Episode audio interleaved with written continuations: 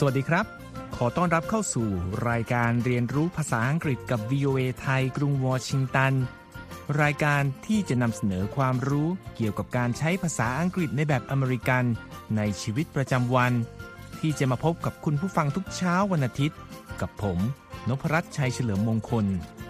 ช่วงแรก เราจะไปเรียนรู้การใช้ภาษาของคนอเมริกัน จากมุมมองของวัฒนธรรมกันครับ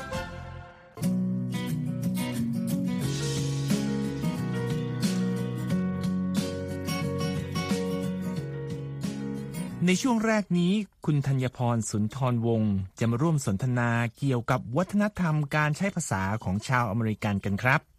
เราพูดถึงเรื่องรอบๆตัวมาหลายเรื่องแล้วนะครับ วันนี้มาพูดถึงเรื่องการดื่มกันบ้างดีกว่านะครับ ดีเลยค่ะ พูดกันเยอะคงจะกระหายน้ำกันแล้วนะคะ ครับ มาที่เครื่องดื่มพื้นๆที่หลายคนนิยมกัน ซึ่งก็คือน้ำอัดลมไหมครับ เพราะเวลาร้อนๆ เรามักนึกถึงเครื่องดื่มประเภทนี้กัน แต่เวลาเราสั่งที่ต่างประเทศมันจะไม่เหมือนกับที่ไทยนะคะ เพราะคนไทยมักจะเรียกแบรนด์ไปเลย เช่นโค้กหรือเป๊ปซี่แต่ว่าอย่างที่สหรัฐเขาจะมีชื่อเรียกรวมๆเหมือนกัน แต่เป็นคำที่คนไทยฟังแล้วอาจจะงงได้นะคะ เพราะรวมๆแล้วคนที่นี่เรียกว่าโซดาพ็อปซึ่งประกอบด้วยคำว่าโซดาที่สะกด S O D A โซดา ที่หมายถึงน้ำโซดา และ pop ที่สะกด P O P pop ที่แปลว่าโผล่ทำเสียงดังปังหรือป๊อปเวลาที่เป็นคำกริยานะคะ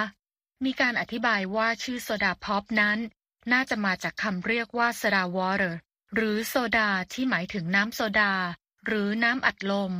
บวกกับความรู้สึกของผู้ดื่มที่ได้ยินเสียงป๊อปตอนเปิดขวด หรือกระป๋องเครื่องดื่ม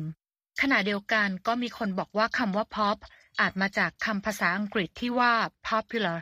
ที่สะกด p o p u l a r popular ที่เป็นคำคุณศัพท์และแปลว่าฮิต แพร่หลายหรือได้รับความนิยม เพราะเครื่องดื่มนี้เป็นตัวเลือกที่ผู้บริโภคชื่นชอบก็เป็นได้นะคะ ครับ เมื่อรวมกันเป็นโซดาพ็อป คำคำนี้จึงมีความหมายถึงเครื่องดื่มน้ำอัดลมที่มีการแต่งกลิ่นและเพิ่มความหวาน ที่ปราศจากแอลกอฮอล์และบรรจุขวดหรือกระป๋องนะครับ แต่มีเกร็ดน่าสนใจอีกอย่างนะครับ ก็คือ ในสหรัฐนั้น มีการใช้คำเรียกแตกต่างกันนะครับ คือสำหรับผู้ที่มาจากแถบตะวันตกตอนกลางของสหรัฐ หรือ Midwest คนที่นั่นจะเรียกน้ำอัดลมว่า pop ส่วนคนที่อยู่แถวชายฝั่งด้านตะวันออกของสหรัฐ หรือ East Coast จะเรียกว่า soda เป็นต้นครับ มีคำภาษาอังกฤษอีกคำหนึ่งที่ใช้เรียกน้ำอัดลมนะคะ แต่ผู้ใช้คำนี้อาจเป็นกลุ่มเล็กๆ ในสหรัฐ และเป็นคนส่วนใหญ่ในอังกฤษค่ะ นั่นก็คือคำว่า fizzy drinks ซึ่งประกอบด้วยคำสองคำได้แก่ fizzy ที่สะกด f i z z y fizzy เป็นคำคุณศัพท์ และแปลว่าเป็นฟองหรือดังฟู่ และคำว่า drinks ที่สะกด d r i n k s drinks เป็นคำนามที่แปลว่าเครื่องดื่ม หรือบางทีก็หมายความไปถึงสุราเมรัยได้ค่ะ แต่เราก็ไม่คุ้นกับคำคำนี้กันเท่าไหร่นะคะ คุณนพรัตน์ครับ ถ้าจะให้พูดถึงคำที่คนส่วนใหญ่คุ้นตาคุ้นหูกัน ก็คงเป็นคำว่า soft drink ซึ่งหมายถึงเครื่องดื่มน้ำอัดลมแบบรวมๆเช่นกันนะครับ แต่ถ้านึกไม่ออก เวลาจะสั่งเครื่องดื่มเวลาไปต่างประเทศ ก็อาจใช้คำสามัญว่า Coke หรือ Cola ก็ได้นะครับ ใช่แล้วค่ะ เพราะถ้าที่นั่นไม่ได้จำหน่ายแบรนด์โค้กหรือโคคาโคล่าเขาก็จะบอกกลับมาเองนะคะ ว่าที่นี่เรามีเป๊ปซี่นะคะ นั่นก็เป็นทางออกที่ใช้ได้เหมือนกันนะครับ แต่ก็อีกนิดนะครับ ถ้าเราไปสั่งเครื่องดื่มน้ำอัดลมตามร้านอาหารฟาสต์ฟู้ดที่นี่ เราไม่ต้องระบุประเภทของเครื่องดื่มนะครับ เพราะส่วนใหญ่ทางร้านจะให้แก้วเปล่า ตามขนาดที่เราสั่ง เพื่อให้ไปกดเติมเองจนกว่าจะพอใจนะครับ ในกรณีนี้ เราอาจต้องบอกว่า เราต้องการเครื่องดื่มประเภท fountain drinks ซึ่งเป็นชื่อที่ประกอบด้วยคำศัพท์สองคำ ได้แก่ fountain ที่สะกด f o u n t a i n fountain เป็นคำนามและแปลว่า น้ำพุ หรือที่จำหน่ายเครื่องดื่ม หรือที่กดน้ำดื่มครับ และคำว่า drinks ที่แปลว่าเครื่องดื่ม อย่างที่คุณธัญพรอธิบายไปก่อนหน้านะครับ รวมกันแล้วก็หมายความถึง เครื่องดื่มน้ำอัดลม แบบให้ไปกดเลือกดื่มเองนะครับเผื่อกระหายน้ำแล้วเกิดสับสนเวลาต้องสั่งเครื่องดื่มกับคนต่างชาติ จะได้ไม่ต้องเสียเวลาอธิบายกันยาวๆนะคะ ใช่แล้วครับ ช่วงนี้ก็ขอบคุณคุณธัญพรที่มาร่วมสนทนากันนะครับ ในช่วงหน้าเราจะมาเรียนรู้คำศัพท์ หรือวลีที่ผู้ใช้ภาษาอังกฤษควรเรียนรู้เพิ่มเติม เพื่อการใช้ในชีวิตประจำวันกันใน English in a minute ครับ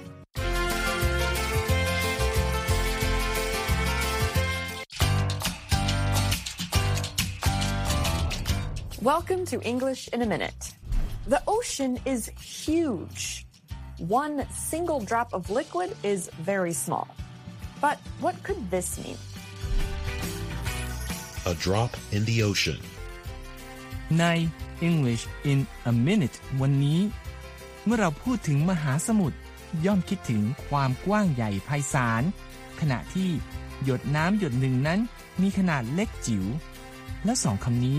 เมื่อมาอยู่ด้วยกันในสำนวนแล้ว จะหมายความว่าอย่างไร ติดตามต่อไปนะครับ Jonathan, would you like to give to my campaign? Save the plankton? Um, sure. Great. I'll put you down for $10.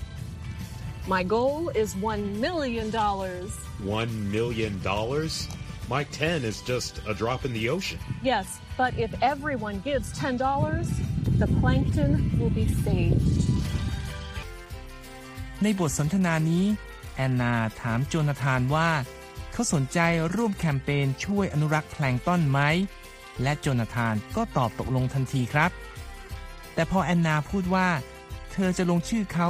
ว่าบริจาคให้ 10 ดอลลาร์ ที่จะช่วยเธอบรรลุเป้าระดมเงิน 1 ล้านดอลลาร์ โจนาธานก็อุทานออกมาทันทีว่า เงิน 10 ดอลลาร์ของเขาจะเป็นเหมือนเพียง a drop in the ocean ซึ่งแอนนาแย้งว่า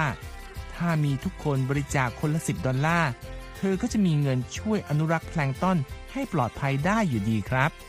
The ocean has so much water in it. If you add another drop, it won't make a difference. To say a drop in the ocean means something is so small that it doesn't seem likely to make a difference. คำเปรียบเปรยที่ว่า a drop in the ocean แปลเป็นภาษาไทยได้ว่า หยดน้ำในมหาสมุทรหรือหยดน้ำในทะเล อย่างที่เราเคยได้ยินกันก็ได้นะครับ โดยความหมายของสำนวนนี้ ก็เป็นการเปรียบเทียบตรงๆว่า มหาสมุทรนั้นมีน้ำอยู่มากมาย การเพิ่มน้ำลงไปเพียงหนึ่งหยดก็ไม่ได้จะทำให้เกิดการเปลี่ยนแปลงใด ๆ เลยนั่นเองครับ และนี่คือช่วง English in a minute ครับ ต่อไป เราจะไปเรียนรู้คำศัพท์ต่างๆ จากการใช้ชีวิตประจำวันในกรุงวอชิงตัน โดยจะมีคุณธัญพรสุนทรวงศ์กลับมาร่วมสนทนากันเช่นเคยครับ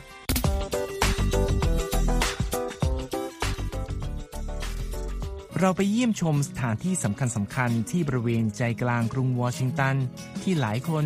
น่าจะเคยได้ยินมาก่อนหลายแห่งแล้วนะครับ แต่คุณธัญพรทราบไหมครับว่า นอกจากสถานที่ที่รัฐบาลดูแล และเปิดให้ประชาชนได้เข้าชมฟรีๆแล้ว ที่เมืองหลวงของสหรัฐ ยังมีสถานที่น่าสนใจที่เป็นของเอกชนซ่อนอยู่ตามจุดต่างๆ ด้วยนะครับ เคยได้ยินอยู่เหมือนกันนะคะ คุณนพรัตน์แต่ไม่แน่ใจว่าเป็นสถานที่แบบใดบ้างนะคะ หลักๆแล้ว จะเป็นพิพิธภัณฑ์ส่วนบุคคลนะครับ คือเป็นการจัดแสดงของสะสมมีค่าที่เจ้าของซึ่งเป็นคนธรรมดา แต่มีฐานะ เปิดให้ผู้สนใจเข้าชมนะครับคำว่า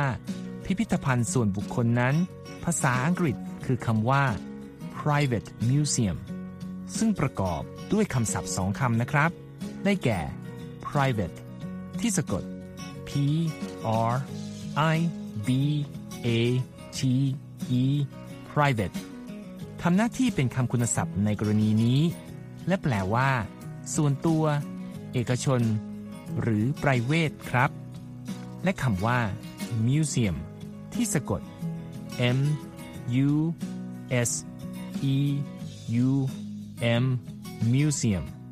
คำนามที่เราคุ้นกันอยู่แล้วที่แปลว่า พิพิธภัณฑ์นะครับ น่าสนใจมากเลยค่ะ วันนี้เราจะไปที่ไหนกันดีคะ ที่แรกที่ผมจะขอนำเสนอก็คือ Hillwood Estate Museum and Gardens ครับ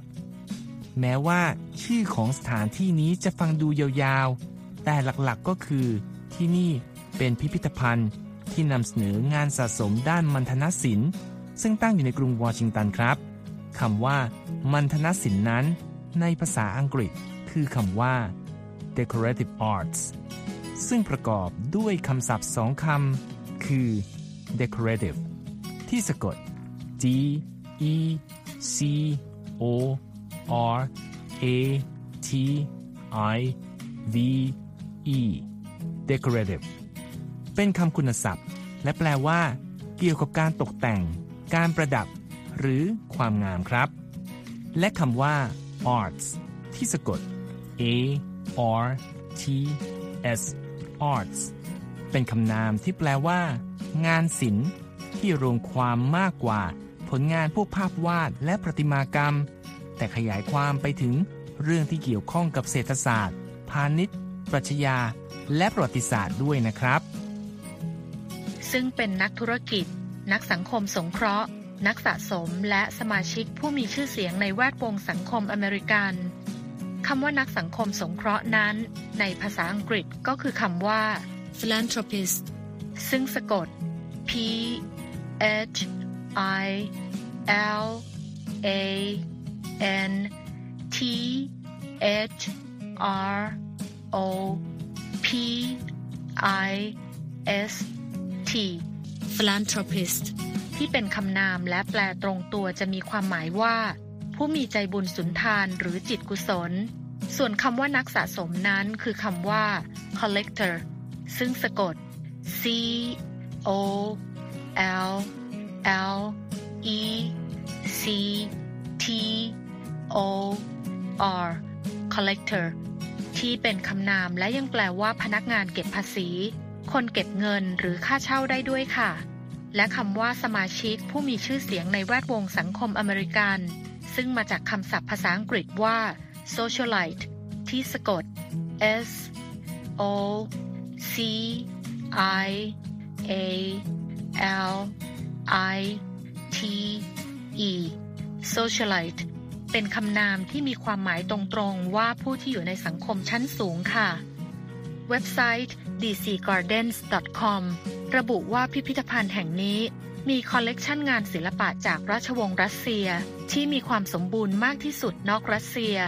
รวมทั้งมีการนำเสนอคอลเลกชันผลงานด้านมัณฑนศิลป์ ยุคคริสตศตวรรษที่ 18 ของฝรั่งเศส และผลงานศิลปะน่าสนใจอื่น ๆ อีกมากมายค่ะ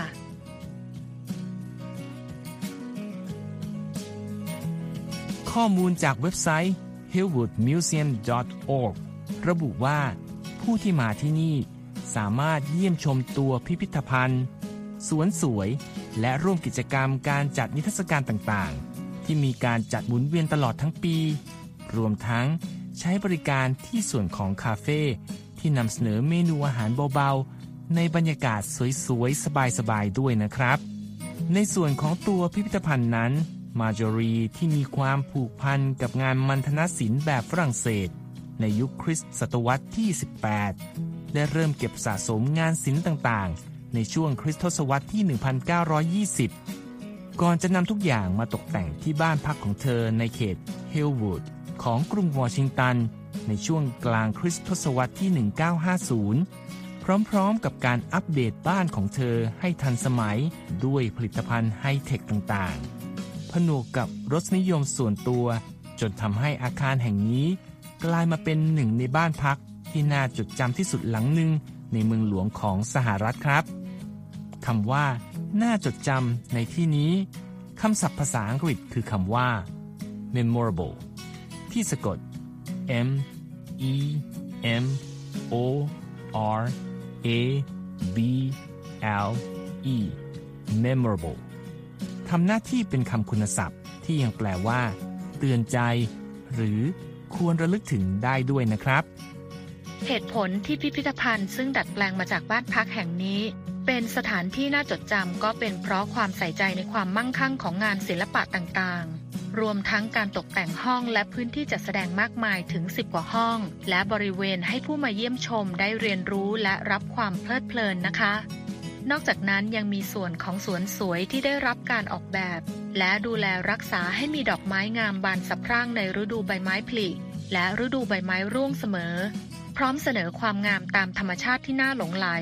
แม้ในฤดูหนาวและฤดูร้อนค่ะ และอย่างที่กล่าวไว้ก่อนหน้านี้ ผู้มาเยี่ยมชมสถานที่แห่งนี้จะยังได้ชมกิจกรรมนิทรรศการต่างๆ ที่มีการจัดเป็นช่วงๆตลอดทั้งปีด้วยนะคะ โดยสามารถตรวจสอบรายละเอียดได้ที่ https hillwoodmuseum.org events ค่ะสำหรับการเดินทางมายัง Hillwood Estate Museum and Gardens นั้น การขับรถมาเป็นวิธีที่สะดวกที่สุด เพราะที่นี่มีลานจอดรถบริการให้ฟรี ๆ ครับ แต่หากจะมาด้วยการขนส่งสาธารณะ ก็สามารถใช้บริการ Metro Rail มายังสถานี Venice UDC ของรถไฟฟ้าสายสีแดง แล้วเดินเพลินๆ เป็นระยะทางราวหนึ่งไมล์ หรือนั่งรถโดยสาร Metro Bus สาย L1 หรือ L2 มายังป้ายหัวมุมถนน Connecticut Avenue ตัดกับ Titan Street Northwest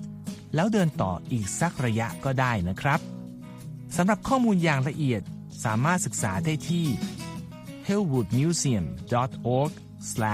visit getting us ครับ แต่สิ่งที่สำคัญที่สุดก็คือข้อมูลวันและเวลาทำการของที่นี่นะคะ พิพิธภัณฑ์แห่งนี้เปิดบริการวันอังคารถึงวันอาทิตย์ ตั้งแต่เวลา 10นาฬิกาถึง 17นาฬิกาค่ะ โดยปิดทำการทุกวันจันทร์ วันหยุดราชการบางวัน และบางสัปดาห์ของเดือนมกราคมนะคะ ส่วนค่าบริการนั้นอยู่ที่ 15 ดอลลาร์สำหรับผู้ใหญ่ 10 ดอลลาร์สำหรับนักเรียน 5 ดอลลาร์สำหรับเด็กอายุ 6-18 ปี และ 12 ดอลลาร์สำหรับผู้มีอายุ 60 ปีขึ้นไปค่ะ และนี่ก็เป็นสถานที่น่าสนใจอีกแห่งสำหรับผู้มาเยือน DMV ที่อาจจัดสรรเวลามาเยี่ยมชมได้นะครับ วันนี้ก็ต้องขอบคุณคุณธัญพรอีกครั้งครับ ที่มาร่วมแนะนำสถานที่ท่องเที่ยวกัน จากการใช้ภาษาอังกฤษในชีวิตประจำวันของคนอเมริกัน ต่อไปเราจะไปเรียนรู้คำศัพท์ภาษาอังกฤษจากภาพยนตร์ในช่วง English at the movie กันครับ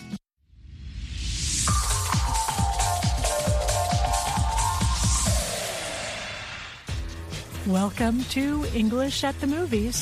where we teach you American English heard at the movies. Today we are visiting the Parr family in the movie The Incredibles 2. Listen for the phrase, the elephant in the room. สำหรับ English at the movie ซึ่งเป็นช่วงที่เราจะพาทุกท่านไปเรียนภาษาอังกฤษจากภาพยนตร์อเมริกันกัน วันนี้เราจะไปชมภาพยนตร์แอนิเมชันจากค่ายพิกซาที่เล่าเรื่องของครอบครัวพาร์ร์ใน The Incredibles 2 รวมเหล่ายอดคนพิทักษ์โลก 2 ลองฟังบทสนทนาต่อไปนี้ และตั้งใจฟังสำนวนที่ว่า The elephant in the room กันนะครับ Did you wash your hands? With soap? Did you dry them? Is this all vegetables? Who wanted all vegetables? I did. So, are we going to talk about it? What? The elephant in the room. What elephant? Mom's new job. So, what do you think the elephant in the room means? Is it the big pet everyone loves? Or the issue everyone is avoiding? ได้ฟังแล้วคิดว่า สำนวนที่ว่า the elephant in the room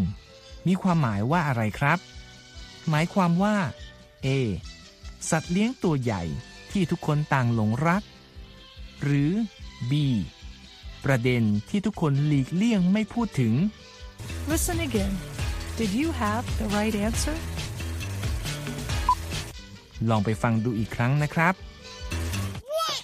Is this all vegetables? Who wanted all vegetables? I did. So, are we going to talk about it? What? The elephant in the room. What elephant?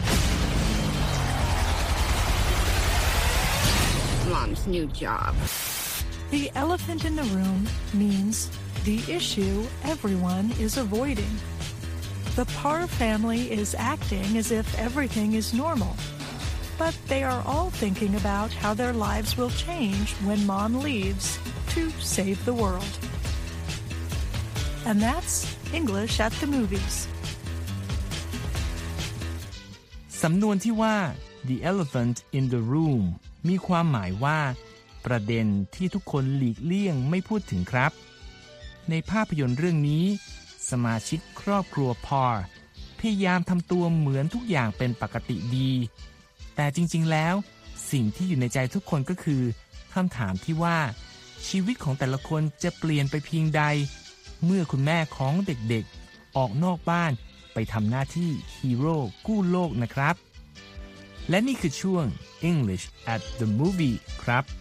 ในครั้งหน้าเราจะมีคำศัพท์อะไร จากภาพยนตร์คลาสสิกเรื่องไหนของอเมริกามานำเสนอ ติดตามให้ได้นะครับ และช่วงสุดท้ายในวันนี้ คุณนิติการกำลังวันมีสาระน่ารู้จากคำในข่าวมาฝากครับ โดยในวันนี้ คุณนิติการจะนำเสนอคำศัพท์ที่มีความหมายเกี่ยวกับกล้ามเนื้อ แต่สามารถนำไปใช้ในบริบทและรูปแบบอื่นๆได้ด้วยนะครับ โดยอ้างอิงจากรายงานข่าวเกี่ยวกับภาพยนตร์แฟนตาซี Godzilla vs Kong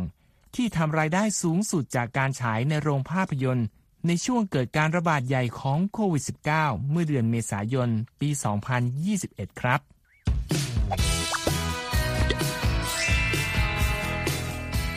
สวัสดีค่ะ กลับมาพบกับคำในข่าวสัปดาห์นี้นะคะ พาดหัวข่าวของรอยเตอร์ระบุว่า Box Office Godzilla vs Kong sets pandemic record with 48.5 million dollar debut หมายความว่า Box Office อเมริกา หนัง Godzilla vs Kong สร้างสถิติใหม่ช่วงการระบาดของโควิด -19 เปิดตัวรายได้ 48 ล้าน5แสนดอลลาร์ค่ะ Wow. คำในข่าวสัปดาห์นี้ค่ะ ขอเสนอคำว่า muscle ในข่าวนี้เป็นคำกริยานะคะ ซึ่งหมายถึงใช้พลังในการฝ่าฟันอะไรบางอย่างค่ะ จากประโยคในข่าวนี้ที่ว่า Godzilla vs Kong muscled its way to a pandemic era box office record giving Hollywood studios and theater owners alike hope that people are ready to return to the movies after a year of watching Netflix at home หมายความว่า ภาพยนตร์ Godzilla vs Kong ใช้พลังดันรายได้ตัวหนังสู่สถิติสูงสุดในยุคโควิดระบาด จุดประกายความหวังให้ค่ายหนังฮอลลีวูดและธุรกิจโรงภาพยนตร์ว่าผู้คนพร้อมจะกลับมาชมภาพยนตร์ หลังผ่านพ้นหนึ่งปีที่ต้องนั่งชมหนังสตรีมมิ่งจาก Netflix ที่บ้านค่ะ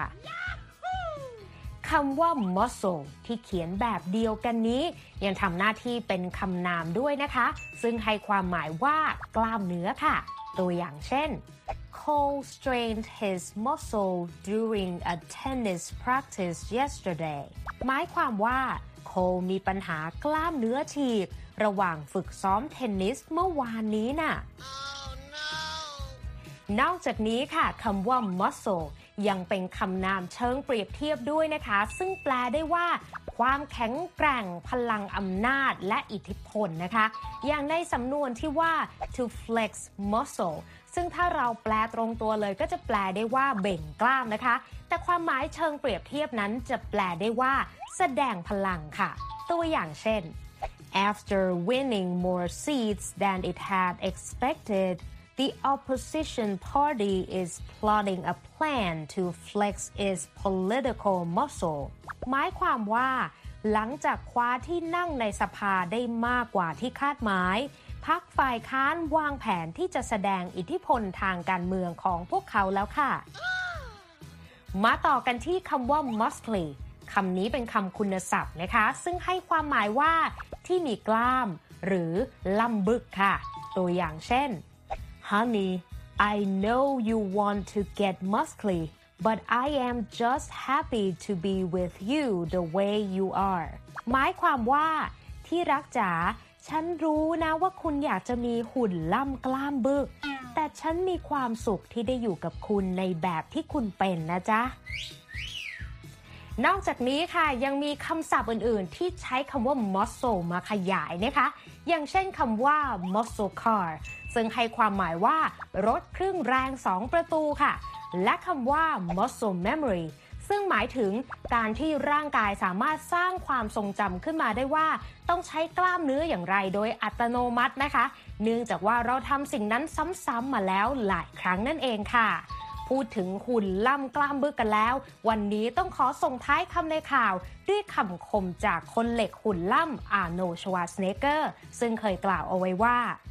nobody gets muscles by watching me lift weights หมายความว่าไม่มีใครจะมีกล้ามเนื้อขึ้นมาได้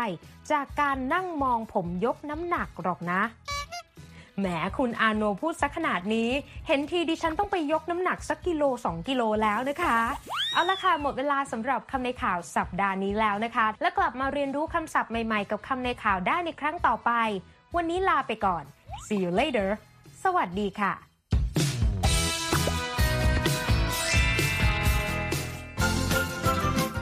หมดเวลาสำหรับรายการเรียนรู้ภาษาอังกฤษกับ VOA ภาคภาษาไทยจากกรุงวอชิงตันในวันนี้แล้วครับ ผมนพรัตน์ชัยเฉลิมมงคล ผู้ดำเนินรายการ ท่านผู้ฟังสามารถกลับมาฟังรายการย้อนหลังได้ ทางเว็บไซต์ของเราที่ world wide web voa thai com แล้วคลิกไปที่เรียนภาษาอังกฤษกับ VOA ไทยสำหรับวันนี้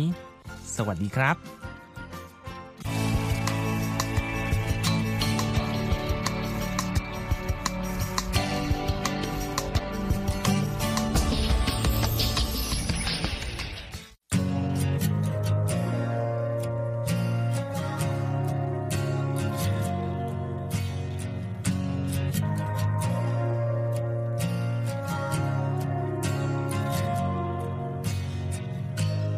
figured it out.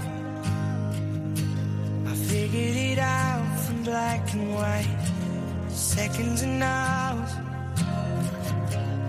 Maybe they had to take some time. I know how it goes. I know how it goes for wrong and right. Silence and sound. Did they ever hold each other they ever fight like us?